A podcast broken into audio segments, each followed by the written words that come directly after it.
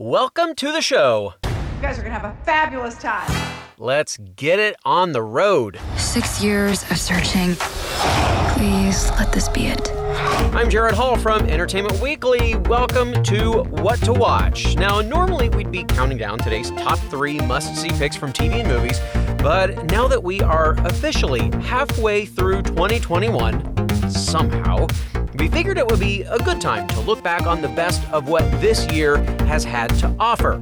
We'll be back to business as usual tomorrow, but today we're taking a look at the shows and movies that wowed us during a dark winter and guided us to some hopefully brighter days ahead.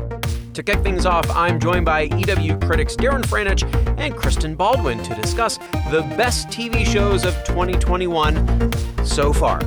Kristen and Darren, welcome. How are you? Good. How are you? Hi, Jared. How's it going? Very well, thank you. Happy to have both of you here um, because uh, you both watch a lot of TV, and we just put out these great lists. So I want to tell everyone about them. So, so let's get into it. Your, uh, your, both of your lists include some fantastic picks, and I don't want to give them all away here because folks should check out your picks at EW.com. But I do want to mention a few Netflix's Cobra Kai, Dave on FXX, and Pose, which just wrapped up its three season run on FX. But I want to get into both of your number one picks. So, Darren, I'll start with you.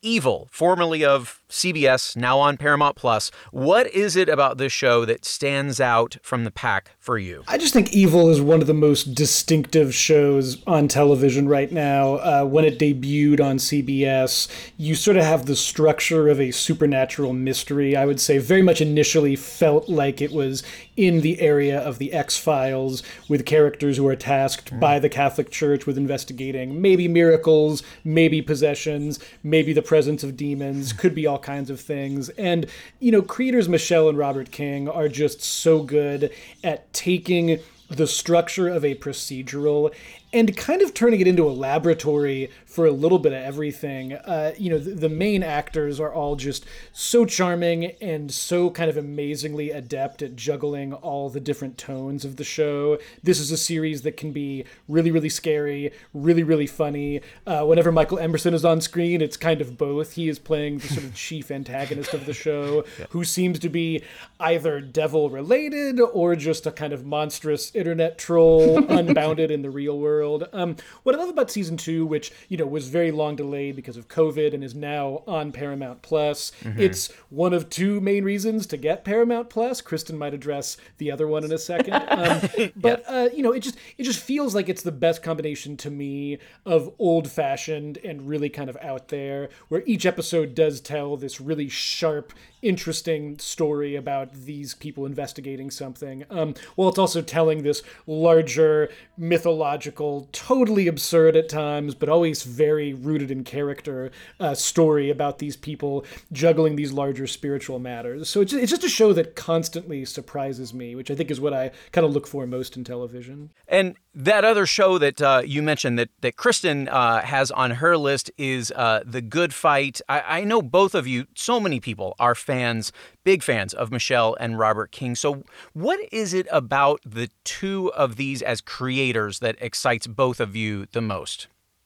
I mean, I think what I love the most about them is that they really do combine the best of both worlds in that they give you great procedural stories in familiar settings but they do it in a new and surprising and really smart and often very weird way. Um, and with The Good Fight, you know, that's a show that it's a lawyer show. It's about lawyers in Chicago, but there, it just, it has, you know, a musical interludes. It has soliloquies. It has uh, animation. It has, and then it has like Christine Baranski and Audra McDonald and these incredible cast members. And the new season you know, uh, we've seen the first four episodes, and even though they're losing some key cast members, Delroy Lindo and Cush Jumbo, uh, the first four episodes are really, really strong and just keep, you know, they just keep finding ways to tackle tricky questions about our, you know, modern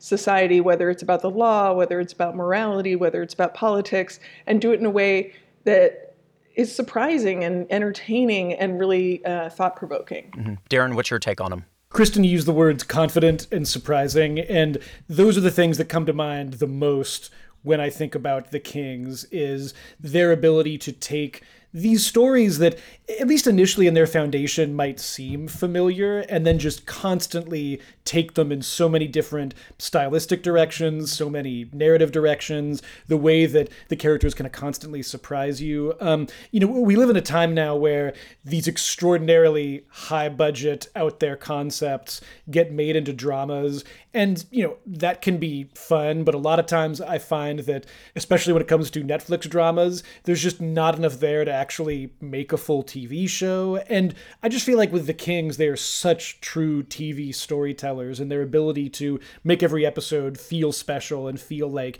they're really doing something so truly kind of radical mm-hmm. with the material at times um, i just think that that's so fun and it's so it's great to me that they have found a footing in this insane world we live in on Paramount yeah. Plus with two TV shows airing weekly this summer. Like this, this they are truly the kings of summer as far as I'm concerned. Aww. Yeah.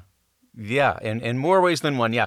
All right. So, Kristen, let's dive into your number one pick, which I don't know, dare I say, has kind of quickly emerged as a possible threat to Ted Lasso, which everyone thought, you know, that was the comedy series that could not be beat at this year's uh, upcoming Emmys. Uh, the show I'm talking about is Hacks on HBO Max. Uh, this show has so many fantastic elements going for it. So please break it down. Yeah, it's interesting because I believe it was last year or the year before when we were talking to Jean Smart, who stars in the show, uh, mm-hmm. for Watchmen for the awardist. She mentioned, you know, oh, my next project, it's I'm really excited about it. It's about comedians. And I was like, uh oh, because, you know, shows about comedians aren't necessarily ever that good. It's hard to write a good show about what it takes to be funny. But in fact, you know, th- this show, what it does is it show it's really more about the characters than about the art of being a stand-up. You know, she plays Deborah Vance, a legendary Las Vegas comedian uh, who is coming up on 2,500 shows, but she's you know starting to get pushed off stage by younger and hipper acts. And she's paired up with a millennial, uh, very opinionated, very currently canceled writer named Ava, played by Hannah Einbinder. And they are just two women from very different worlds, but both operating in comedy. And their relationship to each other and how they learn more about each other and come to understand their commonalities, that's what the show is. And it's incredibly funny and just very moving at times. And Jean Smart, I mean, there is simply no way she can't win the Emmy uh, mm-hmm. for lead actress in a comedy. I just, I won't accept anything else. there are sometimes shows that come along that you know the success of it hinges upon that performance. And this show, I think, is one of those. If she weren't as good, the show would not be as good. A hundred percent. And, you know, Hannah Einbinder is really good too. And yeah. there's a great, you know, cast as well. But it's just, I just love that Jean Smart, who has been working for decades, yeah. is like currently just going through this killer run, you know, Watchmen, mm-hmm. Mare of Easttown. By the way, she'll probably be nominated in supporting drama yeah. for Mare of Easttown. And now Hacks, she's just more Jean Smart in everything, please. Yeah, well, uh, you guys have uh, chosen some really incredible shows for your best of. I highly encourage everyone uh, to check out the lists. And then, if you haven't already, check out the shows. So, Darren and Kristen, thanks to you both. Thank you. Thank you. All right, it's trivia time. As Kristen said, 2021's TV MVP Jean Smart could take home two Emmys this year, but she actually won on her first ever nomination for a guest role on what sitcom? Friends, Frasier, or Family Ties? Stick around for the answer and to hear about the best movies of 2021 so far. What to Watch will be right back. Hey everyone, I'm Sid Evans, editor in chief of Southern Living and host of Biscuits and Jam. Since 2020, I've been interviewing musicians, chefs, authors, and other Southern icons about their family traditions, their faith, their favorite meals, and of course, what it means to be Southern. And I'm excited to announce season five of our award winning podcast. Join me every Tuesday for new conversations with some of the most interesting and influential Southerners around. Be sure to follow Biscuits and Jam wherever you get your podcasts. You can also find us online at southernliving.com slash biscuits and jam.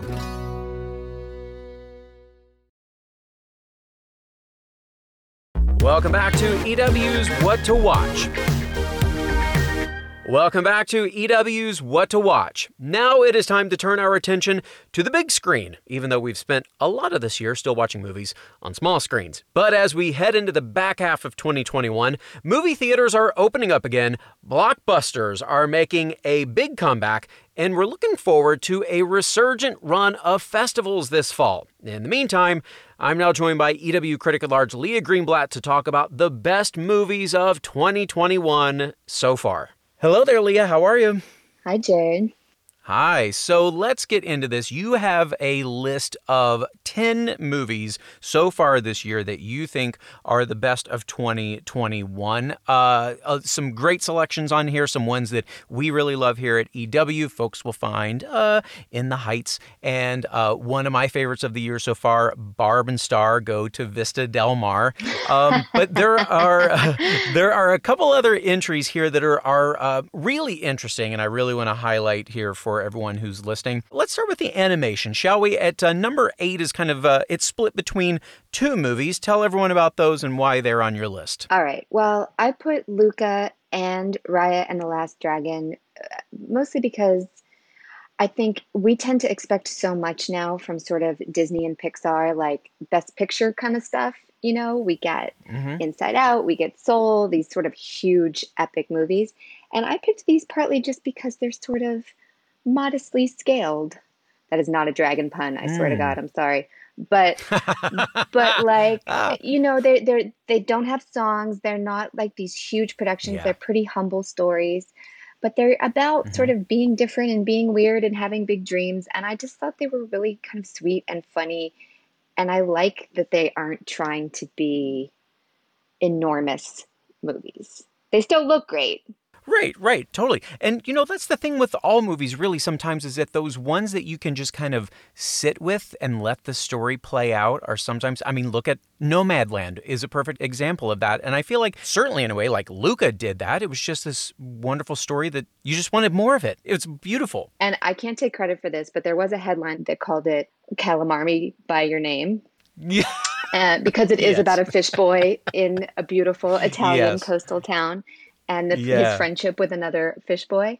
But yeah, I just Yeah. and, you know, and Raya and the Last Dragon, like that broke a bunch of boundaries just in terms of having an Yeah. Asian female heroine and basically no love Mm-hmm. interest, just a bunch of girls kind of like kicking ass and finding dragons. Mhm. I think, you know, so they are revolutionary in their own ways, but they're just fun, sweet stories that I think connect to kids, but also don't like make parents want to pull their fingernails out if they have to sit and watch these movies with their kids. They can actually enjoy them. Very good point. Okay, so let's talk about number three, one that is very much more uh, for the parents in the audience, and uh, admittedly one that um, I've not really heard much about. Uh, so tell everyone about Riders of Justice. That's why I love these half yearly lists. Okay. So at the end of the year, it's pretty unlikely that you will have not heard of any of the movies on the list.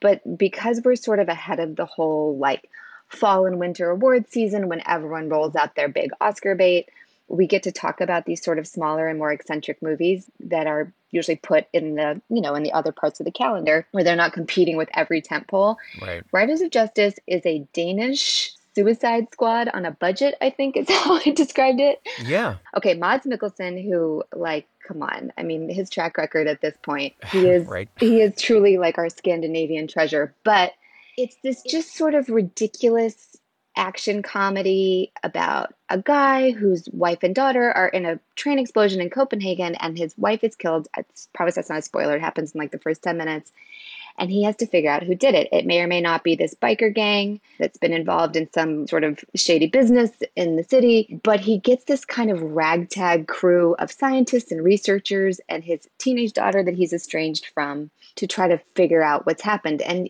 he has rage problems. He's not very good at solving things with, you know, talk and logic, Mhm. but it's just such a sharp funny script and it's about family and it's about sort of all of these things that aren't suicide squatty but it also has really fun good mm-hmm. action and i just kind of loved it I mean, you're saying a lot of things that I love about a movie like this. When you first started describing it, I thought also maybe it has a little hint of Taken, but really only in that way that like Liam Neeson's always trying to just like protect his family. It's actually almost sort of like a, a satire or a riff on Taken because he thinks he knows. Oh. It, it's like a daddy thinks he knows best sort of thing.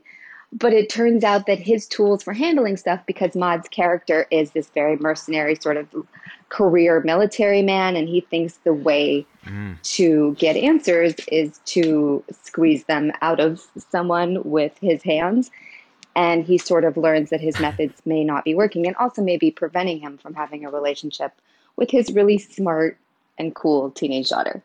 All right, I'm sold. I'm going to be checking this out right away. Uh, I think lots of others will want to as well. And by the way, everyone should check out Leah's full list, her top 10 of the best movies of 2021 so far at EW.com. Leah, it's always a pleasure to chat movies with you. Thanks for joining me. Yeah, and there's a I even put some bonus ones on the list beyond the top 10. There's there's more than enough good stuff.